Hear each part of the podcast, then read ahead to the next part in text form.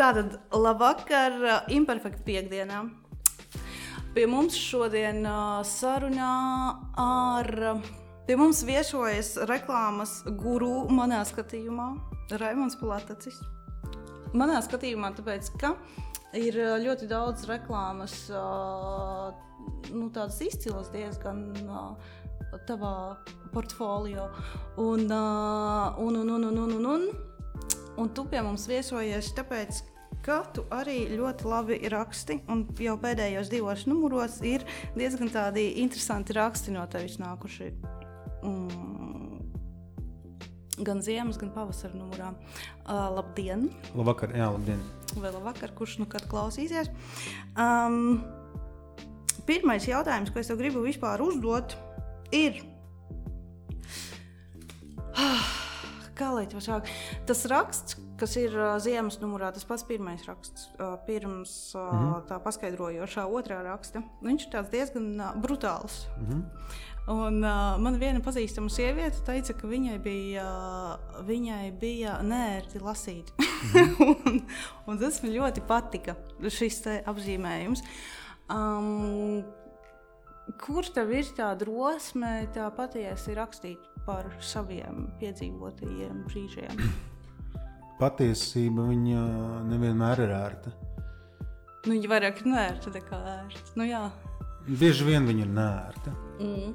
Tāpēc mēs izvēr, izvairamies. Mēs kaut kā jā, mums liekas, ka mums jāpaliek tajā kaut kādā tādā komforta, komforta zoniņā un nav jārunā par lietām. Bet man liekas, ka uh, tajā brīdī, kad tu esi atklāts un patiess, tu daudz vairāk uh, vari dot uh, nekā liekuļojot. Jo, nu, nekā, nekā darot tā, kā citi grib un uh, nu, spēlējot pēc tādām ierastām formām.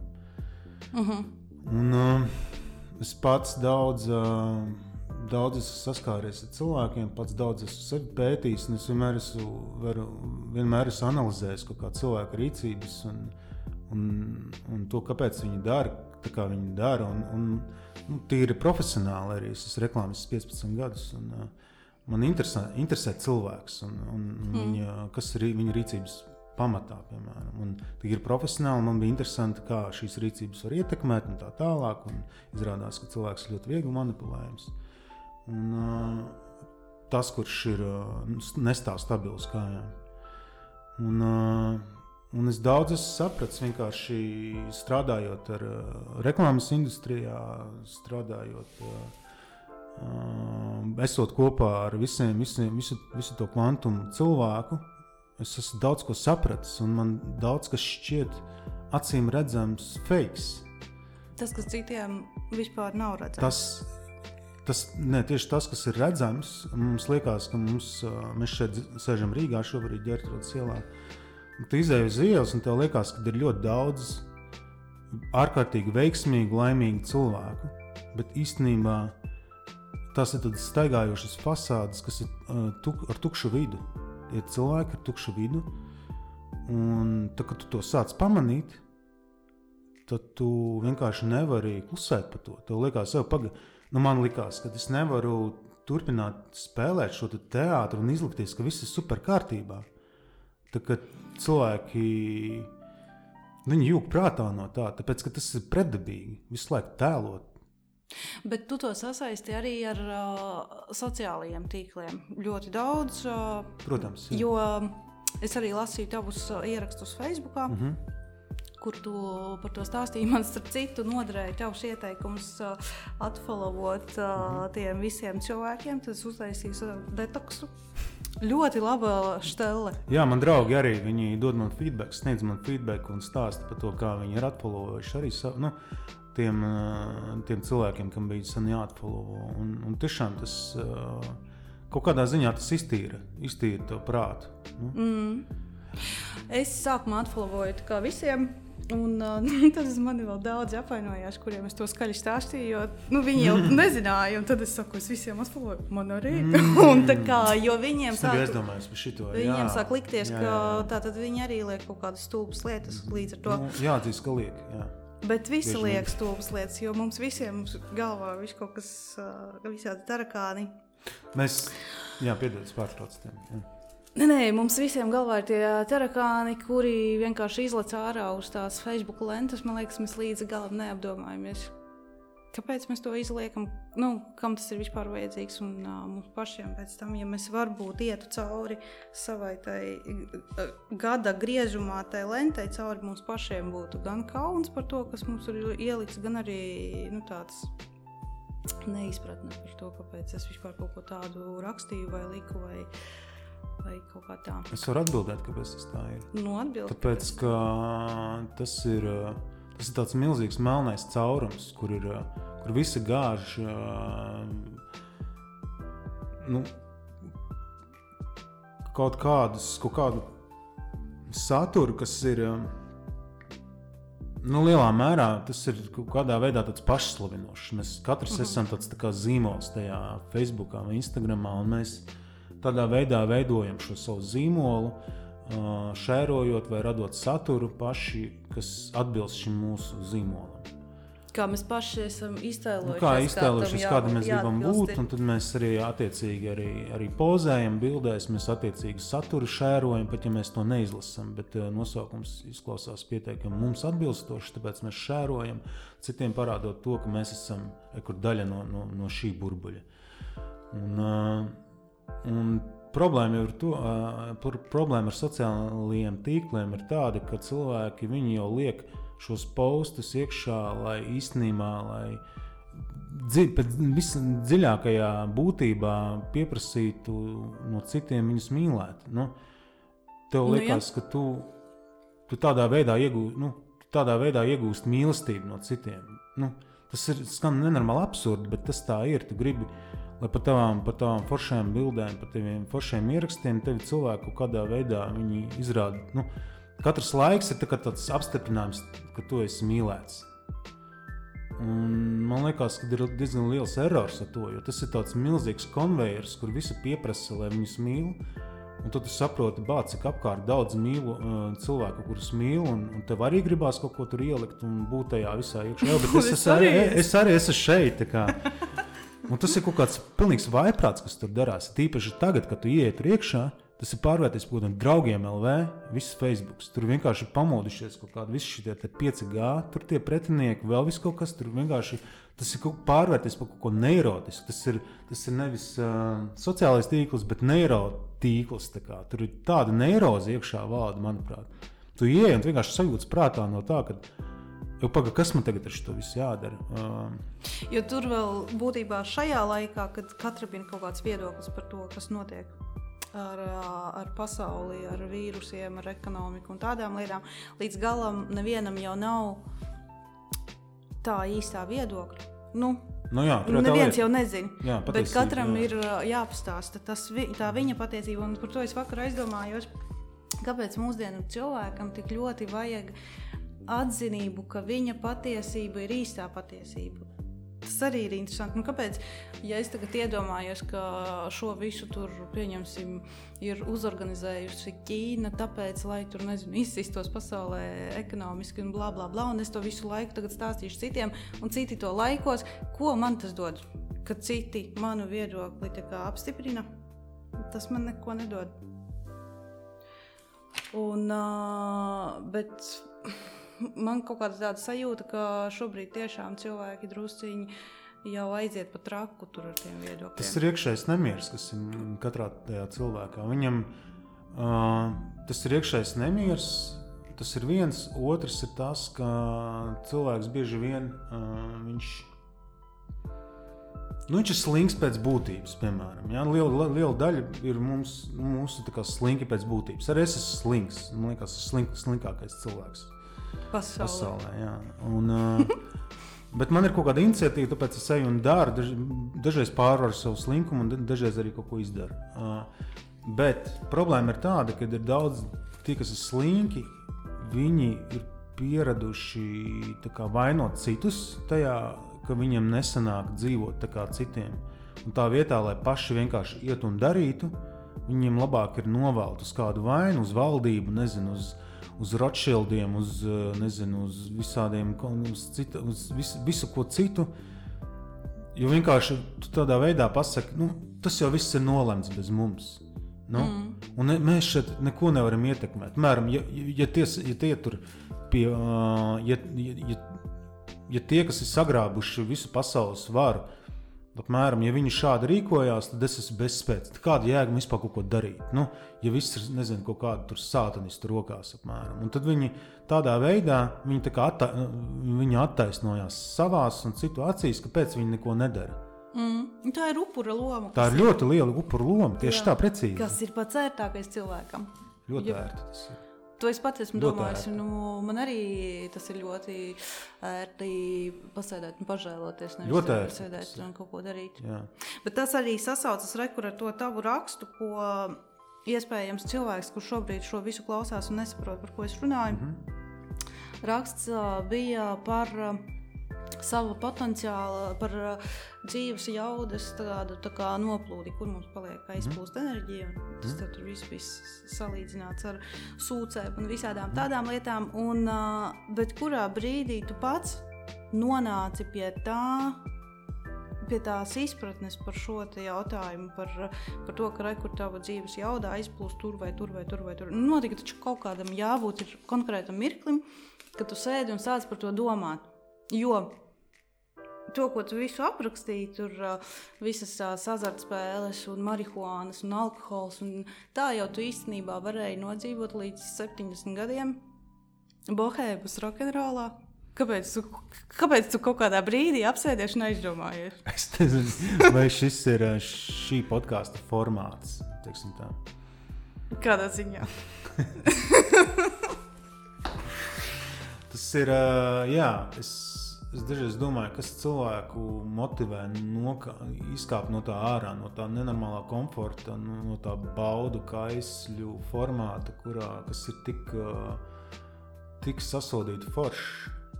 Nu. Kas, kādai motivācijai jābūt cilvēkam? Būtu dzīvojis un priecājies. Man ir, nē, jā, tas ir ļoti labs jautājums. Īstenībā tas ir visam pamatā. Un tas ir tāds dziļš garīgums. Es ļoti labi apzinos tādā garīgā līmenī, kas es esmu, kāpēc es esmu šeit. Un, un vienā brīdī es sapratu, ka es dzīvoju baigā konfliktā ar sevi. Man ir tā tādas divas šķautnes, kas ir divi titāni, kas manī konfliktē. Viens ir šis rokenrola dzīvesveids un, un darbs reklāmā, tāds, tāds ļoti tāds be, nu, tāda bezatbildīga pieeja. Vienkārši reklamē visu, kas tam, kurš tam maksā. Un otrs ir šis, šis dziļais garīgums, un es, un es, es domāju, Un es bieži domāju, ka cilvēks, kurš nav, kuram tas garīgums pilnībā izt, iz, iztrūkst, ja, kām ir jā, jānotiek, lai, viņ, lai, lai viņš izkāptu no tā ārā, es nezinu, man nav atbildes. Man... Tad, tad, tas bija mans. Tad, nu, tādā veidā es teiksim, transformējos. Bet, uh... Es atkal iedomājos to lasot, ka varbūt tavs. Um perfekcionisms un karjerisms tevi izglāba no tā. Jo tu jau pats rakstīji, ka tu saprati vienā brīdī, ka tu nevari sasniegt to, kas tev ir jāsasniedz. Nu, ka tu kaut ko um, neizmanto pot potenciālu. Un līdz ar to tas, uh, karjer, nu, kā, tas perfekcionisms tev lika varbūt savākt sevi rokās. Tas perfekcionisms jau arī nav nekas labs. Viņš, protams, nav labs. Viņš kaut kad ir labs, jo, mm, jo tu vari izdarīt lietas tā, kā tu gribi izdarīt, tādā kvalitātē, kā tu gribi izdarīt. Un tu vari izdarīt. Bet, protams, tas perfekcionisms vienā brīdī mm, var iedzīt arī baigā neceļā. Jo, jo, kā, jo lielākas expectācijas, jo lielākas vilšanās ir. Un mēs bieži vien ekspektējam perfektu, perfekt, tu rezultāti, bet tas notiek ļoti reti. Tad, tad sanāk, ka mēs esam nelaimīgi visu laiku. Nu, nu, tāda nesanāk vienkārši sasniegt to perfektumu. Un, un tā ir, ja tu esi kaut kādā tādā radošā, bet man liekas, jebkurā nozarē tas ir. Ja tu kaut kā saikspektē savu perfektumu pārāk augstu, tad tev ir um, tas sanāk dzīvot tādam nelaimīgam pārsvarā. Nu, man liekas. Nu, lielākā daļa jau arī dzīvo nelaimīgi. Jā, bet es zinu, kāpēc viņi dzīvo nelaimīgi. Nē. Es Pēc, gribēju kaut ko dzīvo... gudru pateikt. Bet... nu, manuprāt, es neesmu tāds baigājis. Tur ir super. Um, varbūt baigais eksperts šajā jautājumā. Man šķiet, ka cilvēki dzīvo vienkārši svešu cilvēku sapņus. Viņiem ir iestāstīts, ka viņi paskatās žurnālā, o jā, es gribu šis te būt. Un tad viņi iet uz to, un tad viņi attopjas nelaimīgi, jo viņiem nav to doto, lai tam būtu. Bet tā jau parasti visi grib. Visi uh, sapņo par to, ka viņiem reiz būs māja jūras mm. krastā. Mm. Bet būtībā neviens pie tās mājas nekad arī netiek. Tiek, Nu, bet, daži. uh, bet daži tiem, kuriem ir lemts līdz tam, no, no, līdz tam nokļūt, uh, jo viņiem ir tādi dotie. Viņiem ir, nezinu, viņiem ir labi tur karma sastrādāt, viņiem ir tur, uh, tur pietiekami labs smadzeņu resurss, kontaktu bāze, nezinu, know-how, izglītība, kas vienkārši saslēdzās kumulatīvā efektā, un viņi līdz tam nonāk. Bet ir ļoti daudz tie, kas vienkārši viņu, jā, viņiem liekas, ka viņi arī tā gribētu, bet viņi nevar. Un tad viņi, un tad viņi vienkārši ir dusmojas nelaimīgi. Protams, ka dusmojās. Dusmojās, uz to, jā. kas ir tur ticis, Protams, kur tur nezinu, kur kāpēc. Un, Bet- un, tam, un, un dusmojās uz, uz to, kurš vienkārši pirmais trāpās pa, pa rokai. Un tas, tas, kurš trāpās pa rokai, nesaprot, ko viņam tādas dusmas tagad tiek. Delfa komentāros uzreiz rakstīju. Bet kaut kur jāizgāj. Tas, Vai ne? Bet uh, es atkal izdomāju, ja pieņemsim, ir uh, skolā klase. Klasē ir 20 cilvēki. Pēc idejas, nu, pieņemsim, tur kaut kādi tie, kas ir auguši kaut kādos tur agrajos 90. gados, viņiem backgrounds visiem ir.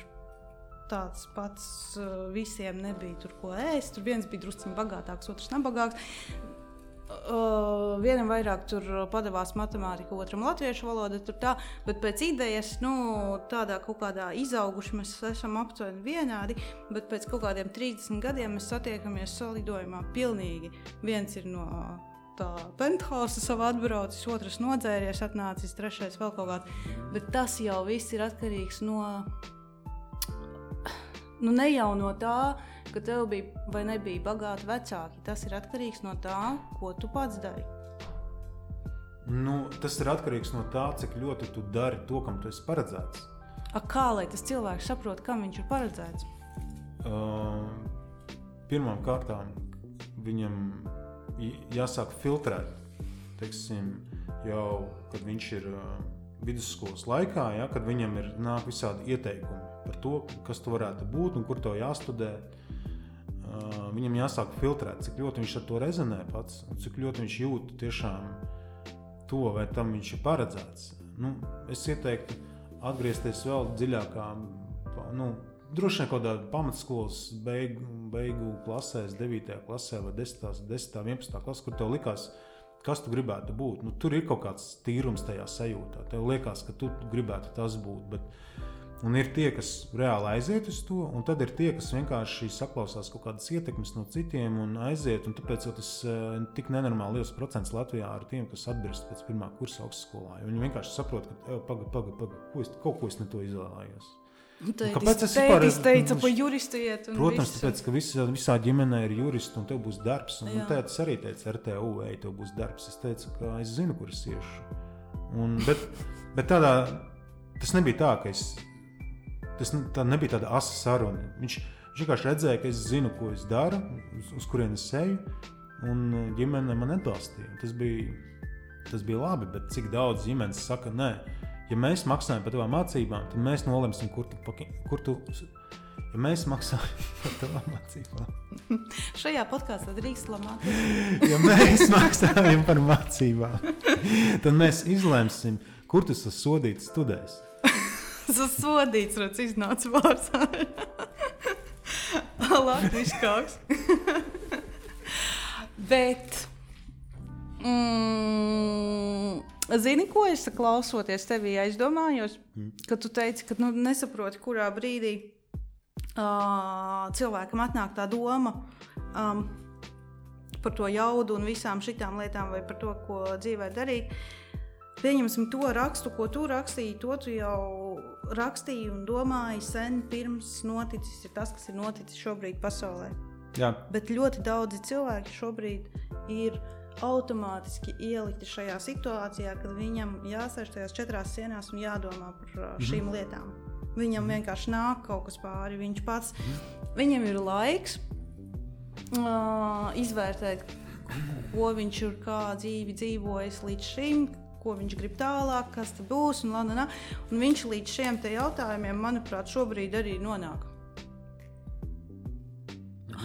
Un uh, tavs nākamais, tā tava nākamā nodaļa bija jau ar ieteikumiem, ko tu darīji, lai sevi tā kā sadisciplinētu mm -hmm. kaut kā. Jā. Pastāsti drusciņ, kas tas ir? Tas piecu minūšu mm -hmm. lietas. Jā, jā, es izstāstīšu.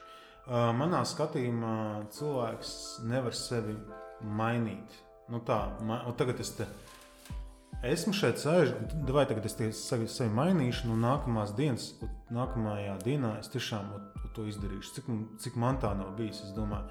Pagaidām, nu labi, tagad nesanāca šodien, bet nu rīt es tiešām to, rīt es tiešām agrāk celšos, rīt es tiešām, un es vienmēr, es gadiem esmu līdzis modinātājus. Kaut kur stundu ātrāk nekā es ceļos, jo man vienmēr liekas, ka es varēšu piecelties ātrāk. Un, un es varēšu izdarīt, es saprotu, vienkārši atzumojos, un pats es gadiem dzīvojis tādā paternā, ka man visu laiku liekas, nu, nu pagaidi, no rīta tiešām, nu, rīta tā kā, wow, wow, visu tā smuku. Man ir tieši tas pats. Es domāju, ļoti daudziem cilvēkiem ir tas pats. Bet vienkārši vienā brīdī saprotu, ka tu nebūsi tas, kā, ko tu tur esi iedomājies. Nu, vienkārši nu, atzīmojies, paskaties, cik ilgi tu vienkārši domā, ka vat, rīt, nu, bet rīt es tiešām to izdarīšu. Nu, tā, tur visu dienu man tā smuki tā būs sakārtot ar plauktiņiem, es tiešām būšu tik produktīvs. Es vienkārši apbrīnoju, kāds prāts strādā. Viņš tiešām mēģina tev iestāstīt, ka tu esi var būt tas. Bet problēma ir kāda? Problēma ir tajā, ka mēs esam to kaut kur salasījušies, saskatījušies, kaut kādas produktivitātes, tos podkāstus, es nezinu, ko.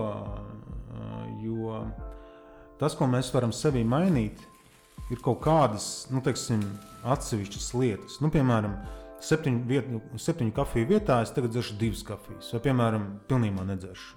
-hmm. Vai, piemēram, es tagad, nezinu, iešu gulēt desmitos. Nu, Nevar aizmigt un grozās. Nu, labi, bet vismaz tu mēģini, un, un tad saproti, ka, ok, labi, laikam nebūs šis. Bet vismaz tu esi mēģinājis, un vai tur, nezinu, iešu pa stundu, pa stundu ātrāk gulēt. Un tiešām ej un saproti, ka tev tas sanāk. Vai, piemēram, es tagad būšu izturēšos atbildīgāk pret saviem solījumiem. Piemēram, es pateicu, teiksim, ka būs tā, nu, tad arī mēģināšu pieturēties pie tā. Nu, Un tu mēģini sevi kā, nu, nedaudz uzfrišināt. Nu, tā. Tu esi tāds, kāds tu esi, bet tu uzfrišini sevi kaut kādās atsevišķās uh, dzīves disciplīnās. Bet tas, ko tur daudz ir iedomājušies, es tagad uh, nezinu, būšu pilnīgi cita sevis versija, neko nemainot. Tas nav reāli. Uh, jo tev ir jānomaina vide. Tu nevari esošajā, ja tu esošajā vidē uzskati, ka tev ir sevi jāmaina, tas nozīmē, ka tā vide nav, nav pareiza, tur kaut kas nav pareizs. Jo, jo tas nozīmē, ka tu sāc salīdzināt sevi ar citiem, tev liekas, nē, man jābūt efektīvākam, man jābūt ar, tur kaut kādam tādam, tur jābūt. Un tu, tu mēģini sevi laust, nu, jo tev ir kaut kāds salīdzināšanās moments pastāv tātad. Tev liekas, nē, man jābūt tā kā tam, jābūt tā kā, nē, man jābūt tā kā tam. Es, es pabeigšu. Bet pareizāk, pareizāk ir vienkārši sevi tāds, kāds tu esi, vienkārši kopija paste, ielikt citā vidē. Un tu redzēsi, tu, tev nevajadzēs sevi mainīt. Tu vienkārši tāds, kāds tu esi, tu tur būsi perfekts. Un tas ir pats labākais, kas var notikt. Vienkārši atrast savu vidi, kur tu vienkārši esi tāds, kāds tu esi, un tu, tu vienkārši dari un to sanāk, un tu pat nedomā tajā brīdī, kad tu prokrastinē vispār, vai ka tev ir jābūt labākam. Pēc tur viss vienkārši notiek, tur viss saslēdzās. Varbūt tā arī ir. Ja es tagad tā iedomājos, tad tev arī gribas no rīta agrāk celties. Jā, un, un tu vairs nedomā par to, ka tu, un tu vairs nedomā par to, ka tur bāzes stulbais darbs, nu labi, nu iešu tur apmēram.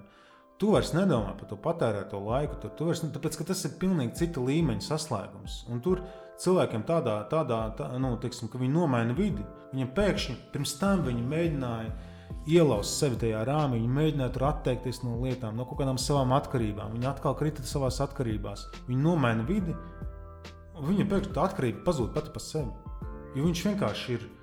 Tur notiek viss savādāk, tā plūtā, tā cilvēki savādāk, viss tas tā sinerģija notiek savādāk. Bet tu domā, darba vidi vai dzīves? Jebkāda sociāla vietas sistēma. vidi Tas varbūt vai- tā ir darba vide, tā ir nezinu, dzīves vieta, kur tu dzīvo. Nu, varbūt tu dzīvo ar kaut kādiem psihopātiem kopā, vai tirāniem, vai toksiskiem cilvēkiem. Un tev liekas, jā, manī tiešām ir problēma.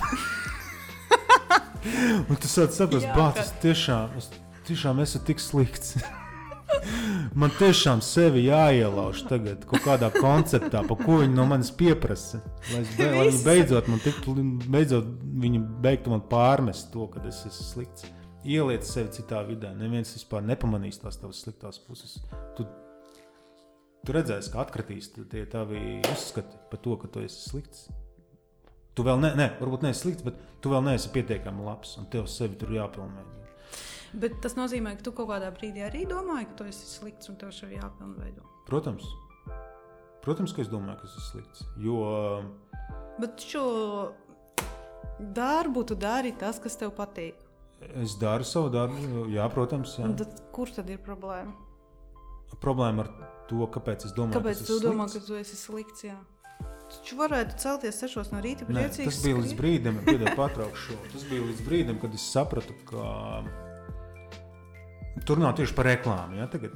Jā, nu, nu pieņemsim. Ok, jā, ok, ņemam to, Ok, ko. Tas bija līdz brīdim, Jā, runājot tīri profesionāli, tas bija līdz brīdim, kad es sapratu, dod man jebko, es atris, atrisināšu jebko. Tajā brīdī, kad es sapratu, ka es varu izdarīt to, ko no manis prasa, un izdarīt vēl labāk, tajā brīdī man atkrita tās, tās lietas.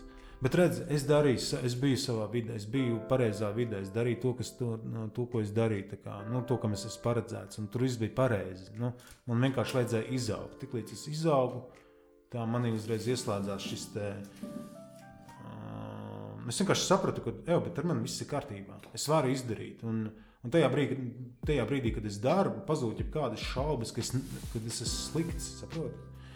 Tas ir uh, tas piemērs, ko es minu parasti ar, uh, kartupeli un apelsīnu. Mums uh, bieži vien uh, liekas, ka mums, mēs esam kartupeļi, piemēram, bet mums ir iestāstīts, ka mums jābūt par apelsīniem. Jo, ja tikai apel, ja tu esi apelsīns, tad tu esi veiksmīgs, tur tev viss ir kārtībā, tevi mīl. Bet ne, neviens nesaka to, ka kad ir apelsīni, ir ananās, ir kartupeļi, ir kabači, piemēram. Katram ir kaut kāda sava funkcija. Tāpat, tāpat arī mums mēs nevaram, un tādi kādi mēs esam, mēs nevaram pēkšņi būt kaut kādi savādāki. Nu, un- un- un pilnīgi savādāki. Un, un tas mans piemērs par to kartupeli un apelsīnu ir tāds, ka tu. Mm, Tev liekas, ka tu esi kartupelis, piemēram, nu, tāds kāds tu esi, tu piedzimi ot, ot, ot šāds. Mm -hmm. Ar tādiem dotiem. Un tu, tu, tu mēģini, tā kā, ah, jā, jābūt par apelsīnu. Ok, labi. Tagad tu mēģini, kā, kā kartupelis, ie, ie, ieģērties tajā apelsīna miziņā. Kā, nu, ietert sevi tajā. Un, nu, tā kā tēlot, ka tu esi apelsīns. un pats sev pie spoguļa iestāst. Protams, un tu bildē, ja tu bildē, tu bildē tikai to apelsīnu pusi, kā, nu, un, un tu rādi, un tu mēģini visur, visur tikai parādīt, nu, aizsprā, aizspiest tās šķirbis, kur, kur, pa kuriem, ka tas kartupelisms spiežās ārā. Un iedomājies darba vidi. Darba vidi, kurā strādā apelsīni, jo viņi tādi no dabas ir. Viņa neko netēlo. Viņi vienkārši ir. Viņi atnāk, un, un, uh, un tie, kas ir vadītāji, viņi uzreiz redz, ka viņam nav pieredze, bet viņš ir reāls apelsīns. Es viņā investēšos, viņš būs reāls auglis.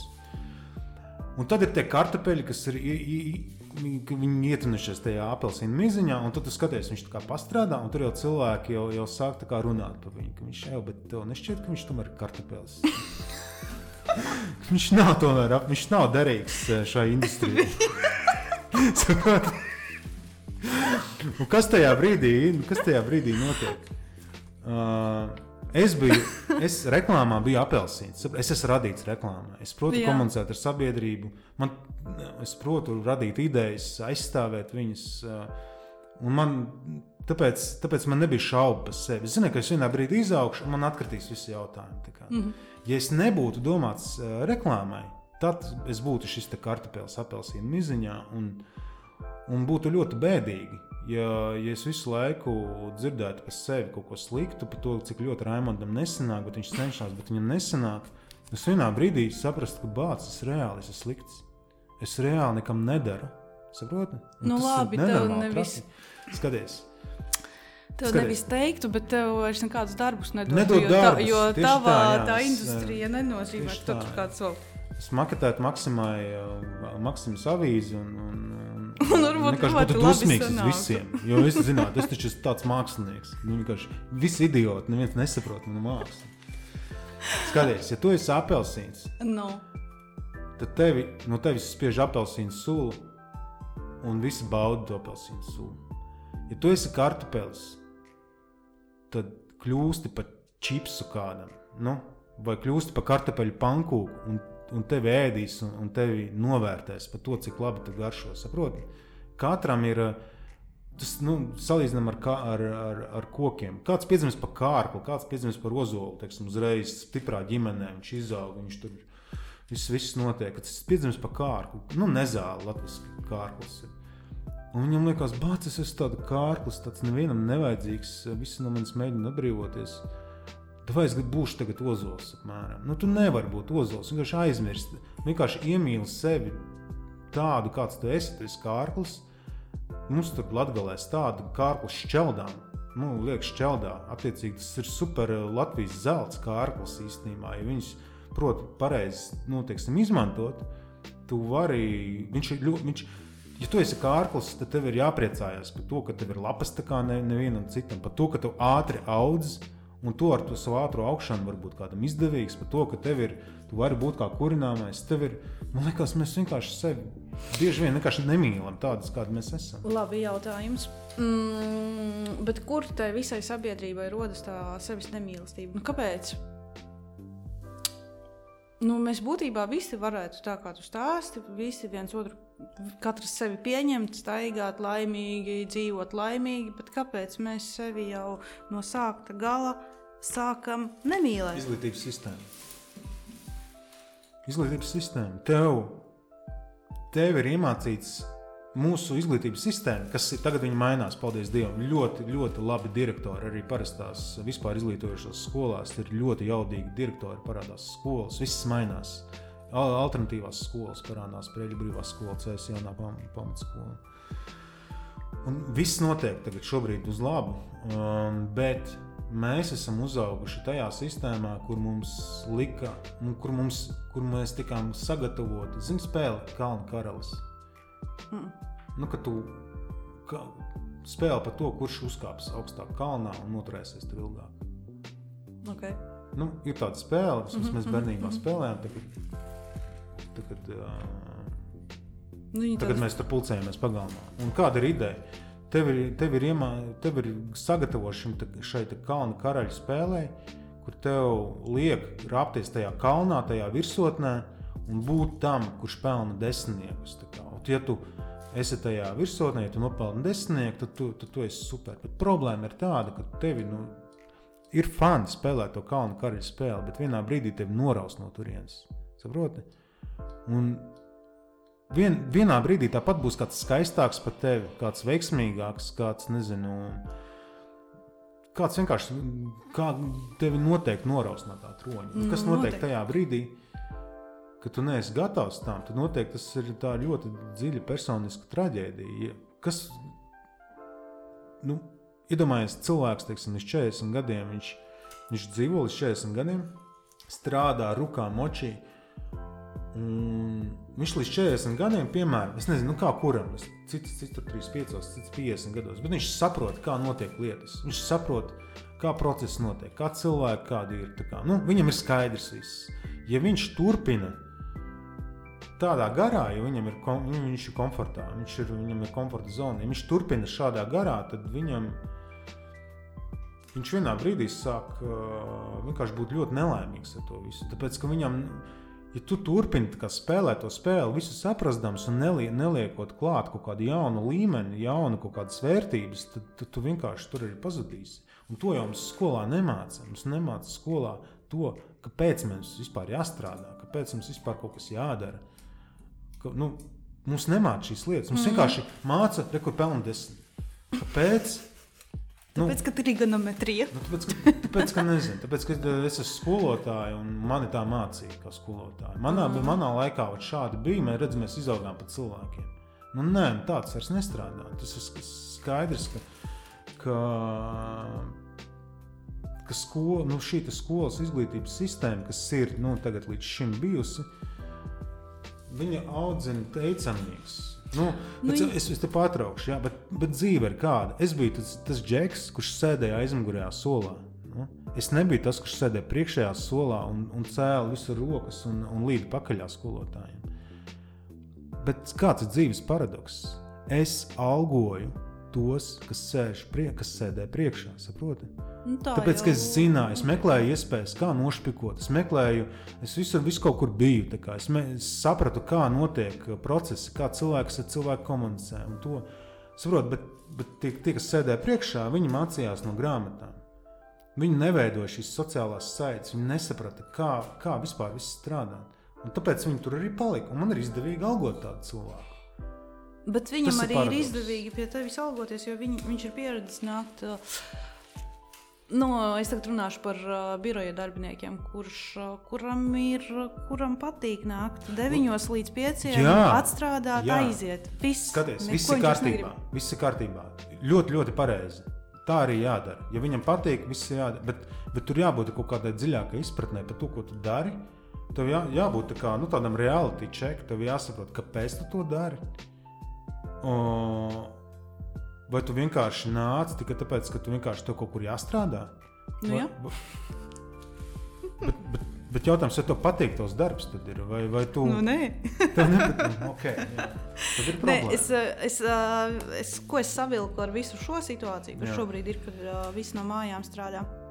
Man liekas, tieši šiem biroja darbiniekiem ir pats grūtākais. Jo citreiz viņš varēja aiziet trešdienā uz darbu, Viņš varbūt neko neizdarīja, bet viņš bija aizgājis uz darbu. Viņš to vakarā teica, ka nu, es biju darbā, viss kārtībā. Bet šoreiz viņš to trešdienu nosēž mājās. Un viņš neko neizdara, viņš sevi šausta par to, ka viņš ir vienkārši nosēdējis. Jo viņam tā aiziešana uz biroju un jau aiziešana un būšana jau skaitījās tā kā, nu, ček, izdarīja kaut ko. Manuprāt. Pat tajā gadījumā, ja viņš atnāk uz darbu un neko neizdara. Nu, bet, protams, viņš varbūt pusdienu runā ar kaut kādu administratoru, dzer kafijas. Bet mm. viņš ir ar sajūtu, ka viņš ir bijis darbā. Jā, es to saprotu. Es saprotu, par ko ir runa. Uh, un uh, šobrīd, ne. manuprāt, ļoti daudzi uh, nu, kā, ir izmesti no tās vidas ārā. Viņam reāli katru dienu pašam sev ir jāpasaka, ko es šodien esmu izdarījis. Jo tu šeit mājās, un būtībā tu vari strādāt no 6 rītā līdz nākamajiem 6 rītā. Tu vairs nevari vienkārši sēdēt un, uh, un sevi mānīt. Jā. Nu, un tāpēc paši. ļoti daudziem šobrīd ir krīze, un viņi domā, ko viņi tajā dzīvē tālāk darīs. Nu, bet, ja viņiem, bet tad ir jautājums, par ko tad viņa darba devējs maksā viņam algu? Ja bieži vien uh, cilvēkam liekas, viņš aizē, aizvelk savu pakaļ uz, uz savu darba galdu, un ar to viņam ar to pietiek. Bet redz, kā ir, es skatos uz to kā no darba devēja. Mm -hmm. Šobrīd es nealgoju cilvēkus, bet uh, kad man bija aģentūra, es sapratu, cik ļoti atšķirās šīs divas dažādas domāšanas. Viens ir tas, ka es kā darba devējs man ir svarīgi, lai tas cilvēks uh, rukā darbu Bet uh, manam darbiniekam bieži vien ir, uh, nu, labi, es nesaku par saviem darbiniekiem, bet nu, bieži vien tā darbinieku domāšana ir tāda, ka tu jau neaizdomājies. Ka... Es jau to nedaru priekš sevis. Nu, viņš tā domā. Nu, tādā nu, ziņā viņš neaizdomājās, kā tā viņa alga veidojas. Jā. Tur ir tā problēma. Jā. Ja, tāpēc arī tāpēc ir forši, ka, ka nav šis te ka, ka nevis ir normētais darba, da, nu, darba laiks, teiksim, no 5 līdz 8 vai no cikiem. Tur. Bet katrs vienkārši zina savus pienākumus. no 5 līdz 8. Vai nu, no 8 jā. Nē, no sētnieka darba laiks. Bet, um, uh, tāpēc arī man liekas, ir forši, ka, ka nevis darba laiks ir tas, kurš tevi notur tajā vietā, bet, bet pienākumu. Tu zini, kas tev jādara, nāc cikos tu gribi. Nu, tas, protams, uzliek baigi. Nu, tas, tas disciplīna, nu, tas, tas prasa no tevis disciplīnu, un pašorganizāciju un atbildību. Bet, bet tajā brīdī tur arī parādās, kas cik strādā, kas cik nē. Man liekas, tas ir fantastisks. Tā ir fantastiska sistēma, kur vienkārši katrs ir pieaudzis cilvēks. Katrs vienkārši uzņemas atbildību par to, ko viņš dara. Un, un tur jau kļūst vienalga, kad viņš to izdara. Viņš to izdara pusaustoņos no rīta vai, vai nezinu, 12. dienā, bet lai viņš to izdara. Nu, mm. Nu, viņš vienkārši atnāk un um, izdzer četras kafijas pa to laiku un neko neizdara. Nu. To jau arī teica, manuprāt, mm, Arthurs Miksons kaut kādā savā lekcijā, ka, ka viņam jautāja, nu, ka pieņemsim, šobrīd ļoti daudziem ir uh, grūti sevi disciplinēt. Jo tu sēdi viens pats mājās, un tev neviens tur nelaso paklausīt. Tad viņš tā arī teica, bet aizdomājieties, kāpēc tev ir grūti disciplinēt. Līdz ar to tas nozīmē, ka tu varbūt nedari to darbu, kas tev ir jādara. Precīzi. Jā, absolūti. Piekrīt. Jo, ja tu jā. darītu to, ko tu precīzi. ar degošām tu pat... acīm, tad tu tur arī sēdētu un ko Tieši tā, precīzi. Jā. Bet tu pats vispār runāji par to, ka, uh, šajā laikā ir jādara tas, ko mēs visi esam gribējuši darīt. Tu, uh, tu tādu tā kā, izteici tādu tēzi, mm, kā tu to izproti. Um, ka šajā laikā mums ir jāizvērtē to, ko mēs esam darījuši, un jānonāk pie tā, kas mums ir jādara tālāk. Mm, Vai... Skaties, jā. Atbildēšu, manuprāt, uh, nu, jā, jāizmanto šis laiks, lai, lai beidzot darītu kaut ko. Nu, to, ko mēs esam gribējuši darīt, tas ir tāds, nu, tāds ļoti tāds nopaļots izteiciens. Tas ļoti labi izskatās uh, Facebook postā. bet, uh, Būs jāieraksta. bet, uh, uh, skaties, ir. Uh, Tā, kad tev kādreiz likās, ka tu nedari kaut ko, tu, ko tu gribi darīt tikai tāpēc, ka tev nav laika, tad tu šajā brīdī saproti, ka ne, ne tas laiks ir bijis problēma. Bet ir kaut kas cits. Tā tad mm, var, var teikt tā skaisti, ka šis ir tāds skaists transformācija laiks un beidzot veltīt laiku saviem sapņiem, saviem tuvajiem. tuvajiem bet, bet tur ir viens erors ar saviem sapņiem, kurus tu visu laiku atliki. Ir kaut kāds erors, ka ir kaut kāds. Ir kaut kāda problēma ar to pašu sapni, kāpēc, kāpēc Tev viņi bija jāatstāj līdz, šo, līdz šim šo brīdi, un kāpēc tu pat šajā brīdī neķeries viņam klāt? Pat ja tas neprasa kaut kādas, nezinu, materiālas investīcijas, nezinu, kaut ko vienkārši apsēsties un darīt. Tā tad, kur ir problēma? Problēma ir tajā, ka cilvēks tātad nav izvēlējies savām spējām atbilstošu mērķi. Tas ir kaut kāds cita cilvēka sapnis, ko tev liekas, nu, bācis, ar tā gribētu. Nu, es, ar, es ar tā varu, es ar kaut kādu saņemšu šādu izdarīt. Nu, nu nesaņemsies. Nu, vienkārši vienkārši beidz dirzt sev un citiem. Ka tu to kādreiz izdarīsi. Bet kā lai tas cilvēks Skaties, saprot? Uh, un Kas četri, ir jā, un četri risinājums. Tieši tā. Man arī, man arī bija šī dažādi. Dažādas lietas, ko es atzīmēju savā galvā, likās, ka vajadzētu kaut kad sākt. Un tas ir tas, par ko tu minēji jau pašā sākumā, tas piecu minūšu princips. Viņš ir ļoti labi strādā šitam te. Kad tu sev piespiedi vienkārši škuras paņem un, un, un piespiest sev tās 5 minūtes dienā darīt to darbu, ko tu visu laiku gribēji darīt. Un nestāst man, ka tev nav 5 minūtes, ko tu vari atrast savai nodarbē, ko tu tik ļoti visu laiku tur manifestē. Vienkārši paņem un sāc darīt. Un tad tu tajā brīdī sapratīsi, ka vai tev vispār tas tā ideja ir aktuāla joprojām. Tajā brīdī tu sapratīsi, ka mm, bācis, laikam, šis tomēr laikam nebūs. Tad, kad tu sāc rakt tajā, tad, kad tu sāc rakt to tematu, Bieži vien, lai sāktu darīt, tev jau nav fiziski kaut kas tur, teiksim, nezinu, tagad te kaut kas jātaisa, kaut kāda fiziska mājaslapa. Nu, nē, tu vari sākt ar to, ka, vai nezinu, vai nu, jebkas, ka mm, kaut kas mhm. fiziski. Mm. Tu jau vienkārši vari sākt ar to, ka tieši tagad, šajā brīdī, sāc vienkārši par to domāt. Tāpēc problēma jau ir tāda, ka mēs vienkārši atliekam to, to, to brīdi, kad mēs fokusēti par to domājam. Saproti? Un ir vienkārši jāpiespiež sevi tās 5 minūtes dienā par to fokusēt, domāt. Ja tu mm. nevari atrast tās 5 minūtes dienā, tad vienkārši par ko mēs te runājam? Zini, kā man liekas, ka cilvēki lielāko daļu dienas vispār pavada domājot par to, ko viņiem vajadzētu izdarīt, un, uh, un šaustot sevi. Un, nu, pieņemsim, mm, man ir jāuzraksta raksts. Un es viņu visu dienu nerakstu, bet es visu, visu dienu domāju, ka man viņš ir jāraksta. Un uh, es nevis to dienu esmu izbaudījusi, ka, ka nu, būtībā es varēju visu dienu trauku mazgāt un baudīt šo trauku mazgāšanas procesu, bet es visu dienu sevi esmu šausmījusi par to, ka es kaut ko nedaru. Un tas ir pats traģiskākais. Un īstenībā piesaisties, uzrakstīt, varbūt man prasītu pusotru stundu. Mm. Un, uh, tas ir pats trakākais, kas notiek ar cilvēku. Mm. Viņš vienkārši nevar apsēsties un uh, sevi. Jā, tas ir tas, kas tev liekas, tu tajā, tajā laikā varēja nezinu, izdarīt kaut kādas, nu, kaut kādas darbus, kas vispār neprasa domāšanu. Vienkārši aizpildīt to laiku, nevis, nevis viņu.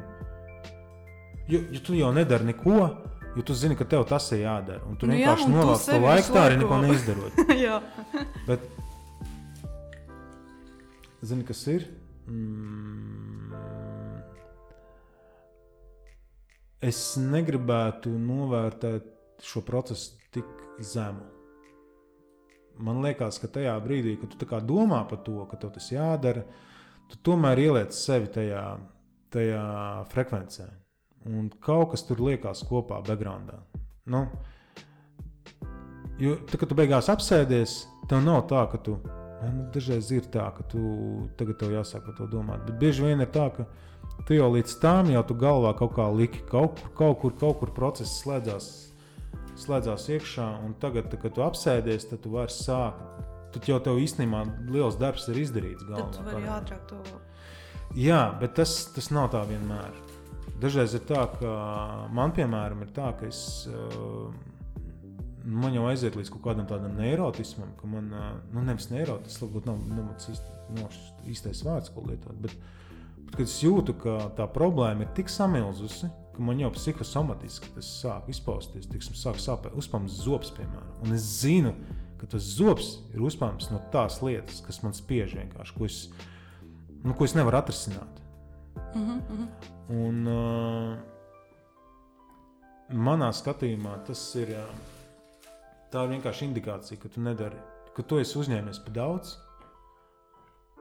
Jo ir kaut kāda apstākļa, kur, kur tu vienkārši to vari izdarīt. Piemēram, nu, vienkārši izdarīt. Un, un, un, un, un tiešām tas ir vienkārši. Tu vienkārši paņem jā, jā, jā. un aiziet tālāk dzīvē. Un tas tev ir tāds uh, pīnets.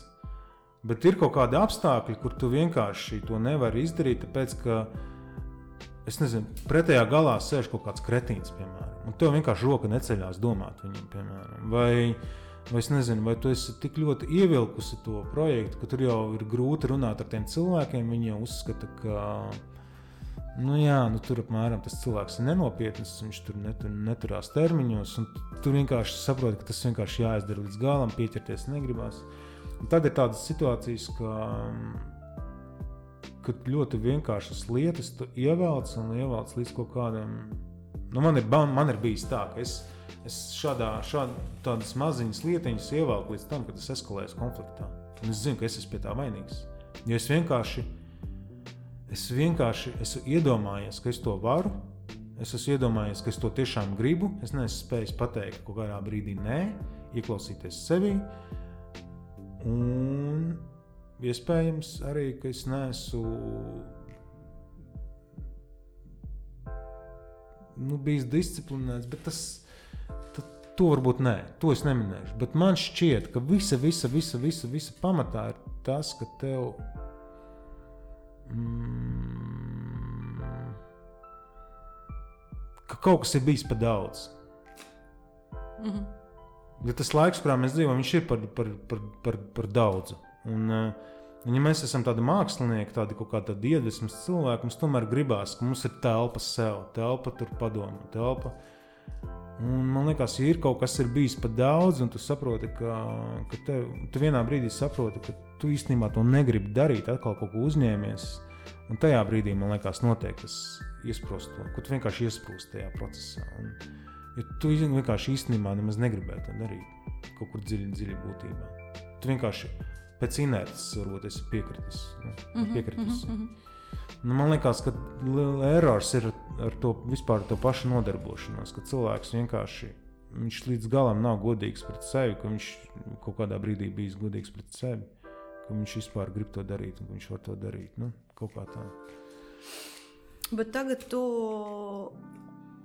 brauc prom no Rīgas. Tas mm -hmm. aizbrauc projām. Nu, ar vienu kāju esmu Rīgā, kamēr es fiziski izvācos. Jā. Uh, tev bija viegli pieņemt šo lēmumu? Nu. Ļoti grūti. Šobrīd ir labi, skaties, uh, man ir bloks, kur es aprakstu šo savu nonulēšanos. Uh, tur arī ir redzams viss tie manas motivācijas un kā tas uh, tīri man iekšēji notiek. Tie iekšējie procesi tur atspoguļoti. Bloks ir uh, 8.0.lv. 0, 0, 0, 0, 0, 0, 0, 0. Ilgi domā. Gribēju piecas, bet tās bija aizņemtas. Nē, nebija. Es uh, nezinu, es tā iedomājos. Bet tā nonulēšanās, tā ir doma, ka tu atmet no sevis visu lieko Jā, un sāc visu no, tā, no nulles. No nulles. Tas ir kaut kāds minimāls dzīves stils, mm. tas ir kaut kāds slow living uh, princips. Gan, gan, jā. Es tagad tieši jā. rakstu par slow living, mēģināšu uzrakstīt. Būs tev jāuzzina, jāpajautā. Bet, um, mm, bet tu līdz tam nonāci. Nu, tas nebija tā, ka tu piecēlies vienā agrā rītā un tagad tu domā, viss, tagad es nonulēšos. Mm -hmm. Tā bija? Tā nebija. Ne, tā precīzi, jā, tā, tā, tā, saki, jā, tā nebija. Um, nu, bet cik, uh, es nezinu, man tas, es nesaprotu, kā, kā to var sākt. Nu, cik, tev, cik tev tagad gadi ir? 3, 3 6, ne, 3, 5.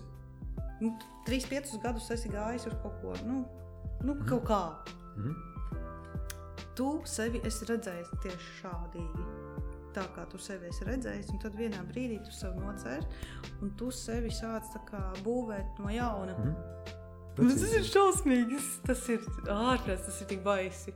Jā, tāpēc mums ir kaut kādā veidā iestāstīts, nu pat nav iestāstīts, bet mums liekas, ka tas ir pilnīgi normāli, ka tu pēc videns uh, ej strādāt kaut ko, tad tu apauc ar, ar SMS, ne, bet ar, ar parastiem kredītiem, tad tu, nezinu, pietais bērnus vai radi bērnus. Uh, un tad es nezinu, vēl kaut kādas izveido piesaistes, un tā tu arī mauc līdz galam. Nu, tu ieņēmis to līniju, un tu mauc līdz galam. Nu, kaut kas tur nesanāk, kaut kas sanāk. Dari to, kas patīk, dari vai dari to, kas nepatīk, bet nu, tu vienkārši ej to vienu ceļu.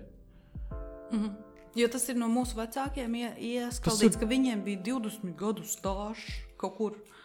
Un, nu, tas ir, tas ir nu, viss kaut kur ir iestāstīts. Mums vienkārši liekas, ka tur kaut kur jau kaut kāda taisnība tajā ir. Viss ir kārtībā, ja cilvēks ir jūtās ko, uh, harmonijā ar, mm -hmm. ar to, ko viņš dara. Viss ir kārtībā, tad viss ir pareizi. Bet, ja viņš jūtā, jūt, izjūt sevi kaut kādu konfliktu, tad kaut kas ir jāmaina. Nu, tā, tā man šķiet. Un, un konflikts jau radās tāpēc, ka mēs esam pieņēmuši kaut kādus nepareizus lēmumus. Mēs esam uh, izveidojuši kaut kādas nepareizas piesaistes, uh, kalpojumu kaut kādām savām piesaistēm, mantām, nezinu. Mm, kaut, kādām, kaut kādiem nu, cilvēkiem, ar kuriem mums ir kaut kāds kontakts, un mēs vienkārši esam viņiem piesaistīti. Un, uh, Un ir ļoti viegli tajā brīdī, kad tu ka tās visas tās negatīvās, nu, negatīvās, negribu teikt, negatīvās, bet uh, nevajadzīgās, nu, nevajadzīgās piesaistes, ka tu, ka tu vienkārši viņas atmet. Tad ir viegli īstenībā paliek, bet ir grūti atmest viņus. Es, mm -hmm. es, es tam šim procesam gājis diezgan ilgi cauri, un nav viegli atmest viņus. Galīgi nav viegli. Nu. Mm -hmm. Nu, un tad šobrīd tu esi sāk, tai pašā sākuma mm -hmm. punktā. Mm -hmm. Un kā tev ir? Uh, šobrīd dzīvi? es uh, dzīvoju Pirtī, Reizeknē. Un, uh, man nav savas telpas, man, nav, man ir vienīgās mantas, kas man ir, ir uh, nu, pāris, uh, pāris nezinu, tēkreklī, kaut kādas kedas. Nu, Tīri tikai tā, lai man vienkārši būtu kaut ko pārvilkt. Uh, visu pārējo materiālās lietas atstāja Rīgā. Nu, vai nu atdodu, vai izpārdodu. Un, ja man šķiet, ka tu nonulēties līdz galam vari tikai tajā brīdī, kad tu ka tu tiešām atsakies no tā, kas tev, kam tu visu laiku esi kalpojis. Jo tad ir tas e, nonulēšanās process, viņš ir tāds godīgs. Es jau varēju piekrāmēt konteineru, aizbraukt uz rēzekni. es tieši gribēju teikt, Un, un, nu, bet es ka... to konteineru staipītu visu laiku līdzi, saprotu? Mm. Es būtu, teiksim, ar ķermeni kaut kur, mm -hmm. bet man tas konteiners būtu man līdzi. Kā, ja es zinātu, nu jā, man jāatrod vieta, kaut kāda specifiska, kur tieši tajā vietā būs tieši tās mēbeles. Tagad nu, es negribu to visu, es gribu vienkārši atmest to visu nost un tad, un tad sākt visu to būvēt no jauna. Jo es jau ļoti biju piesaistīts šai vietai Rīgā, kas man bija vesels koncepts, ko es būvēju. Tur viss ir piemeklēts tieši tajā vietā, un es saprotu, ka vienā brīdī es jau man uzdod jautājumu, kāpēc tas ir Rīgā. Es saprotu, tāpēc, ka man ir tā vieta, ko es esmu tik ilgi būvējis. Un tu liekas, nu, nu pagaidi, kam on, tu esi ierobežots kaut kādās savās izvēlēs tikai tāpēc, ka tu esi piesēdis kaut kādai fiziskai vietai, asociē sevi ar kaut kādu vietu. Man liekas, tas ir. Nu, vai tad tiešām tā ir? Jā, nu, tā tam jābūt. ka tu. Ka tu Nē, nu, protams, ka tā tam nav jābūt. Vienkārši mums ir tie pieņēmumi. Es, nezinu, ko tā mamma domā. Mm -hmm, viņa... Gan jau, ka viņa nezinu. Naktis neguļ un par to domā, jo viņa noteikti pārdzīvo. Viņa domā, ka ar tevi aizgājis kaut kas čau, un mm cilvēks ir pazaudējis šobrīd. Un viņa noteikti to tavu nonulēšanos pilnīgi nesaprot. Um, viņa ir laimīga, tāpēc, ka es beidzot esmu aizaknē. Nu, Nē, nu tas, tas, ir tas, tas ir tas pozitīvais noteikti aspekts tam visam. Mm. Bet, um, Protams, ka viņi, nesap... nu, viņi nesaprot līdz galam varbūt, to ideju. Jā, bet, nu, nu, tāpēc, ka viņa patīk, pieņemsim, nu, es labi, es tagad runāju par to mammu, ko iedomājies, kāds varētu būt. Vienkārši es iedomājos, ka viņa patī noteikti neko tādu nav dzīvē darījusi, viņa mm. to nevar izprast. Mm. Ja viņa būtu kaut ko tādu darījusi, viņa to, nu, viņa to, nu, viņa tā saprast, ah, skaidrs.